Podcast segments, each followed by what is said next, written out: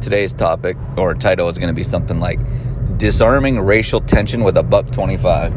So here's the story. I was, yesterday I needed gas. I was coming home from work. I said, I'm going to stop and I'm going to get gas. And there's a little place on the way home from my job.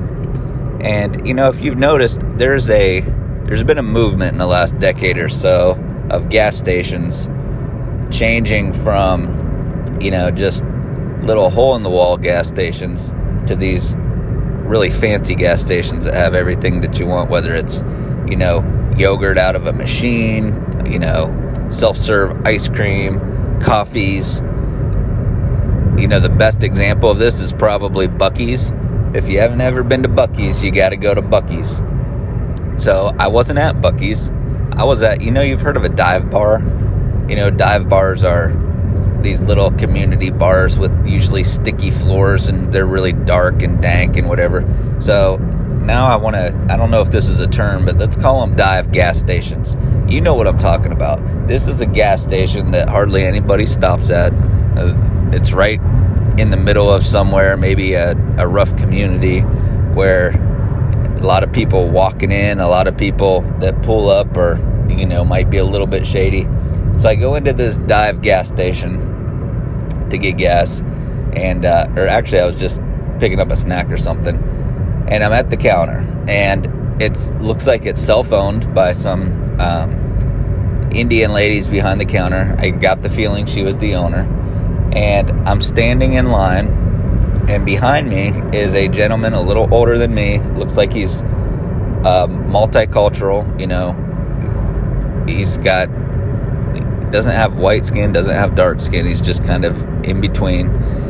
And these three, what appear to be high school boys, come in. Actually, they were leaving when I came in and going out and filling up their car with gas. So I'm paying for my stuff, and one of them comes in shirtless with his fountain drink, and he starts walking back to the fountain. And all of a sudden, my transaction is stopped by the Indian lady behind the counter who starts yelling at him, do not go back there. You cannot get more drink. It is not refill. You know?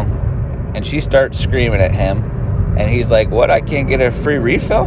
Or I can't get a refill? And she's like, No, you got to pay. Blah, blah, blah. And he's like, Are you serious? Just to get, you know, because these non dive gas stations, you can refill your drink. It's not a big deal. It probably costs 11 cents to refill that drink.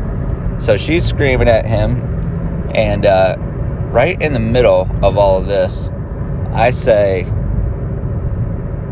just, I'm trying to remember what my words were, but I was like, just add a drink to me. It's fine. Add, add a drink. I'll, I'll pick his up. And that immediately disarms the situation. And I could see the lady, I mean, she was fuming. She did not like that I was going to pay for this random kid's drink. And so she's like, uh, she didn't know what to say. And she's like, so I repeated myself. I'm like, just add his drink to mine. It's fine. So when I said it the second time, the guy behind me is like, oh, that's great, brother. That's what I was about to do.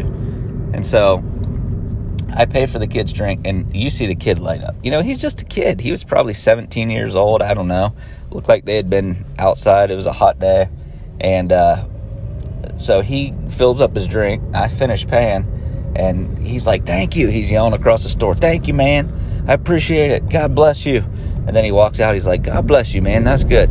And uh, he was, and the reason I call this disarming racial tension was because, like I said, it was everyone in that room was different. She was Indian. I was white. The guy behind me was um, a mix of races. I don't know what his ethnicity was and the young boy that came in was a young black boy. And so it just disarmed the whole situation. And with all the hate that we have going on in society today, this is what I want to encourage you to do. That cost me a dollar twenty-five. That's how much his drink was. That's how much she was screaming about. And like I said, I think she was the owner, so really to her it was only costing her eleven cents, probably fifteen cents. I don't know how much fountain drinks actually the cost of them are to fill up a soda, but it's not the amount that they charge you, especially if they already have the cup. The cup is probably the the biggest expense, and he had already paid for it when they paid for their gas the first time. He was just coming in to refill it.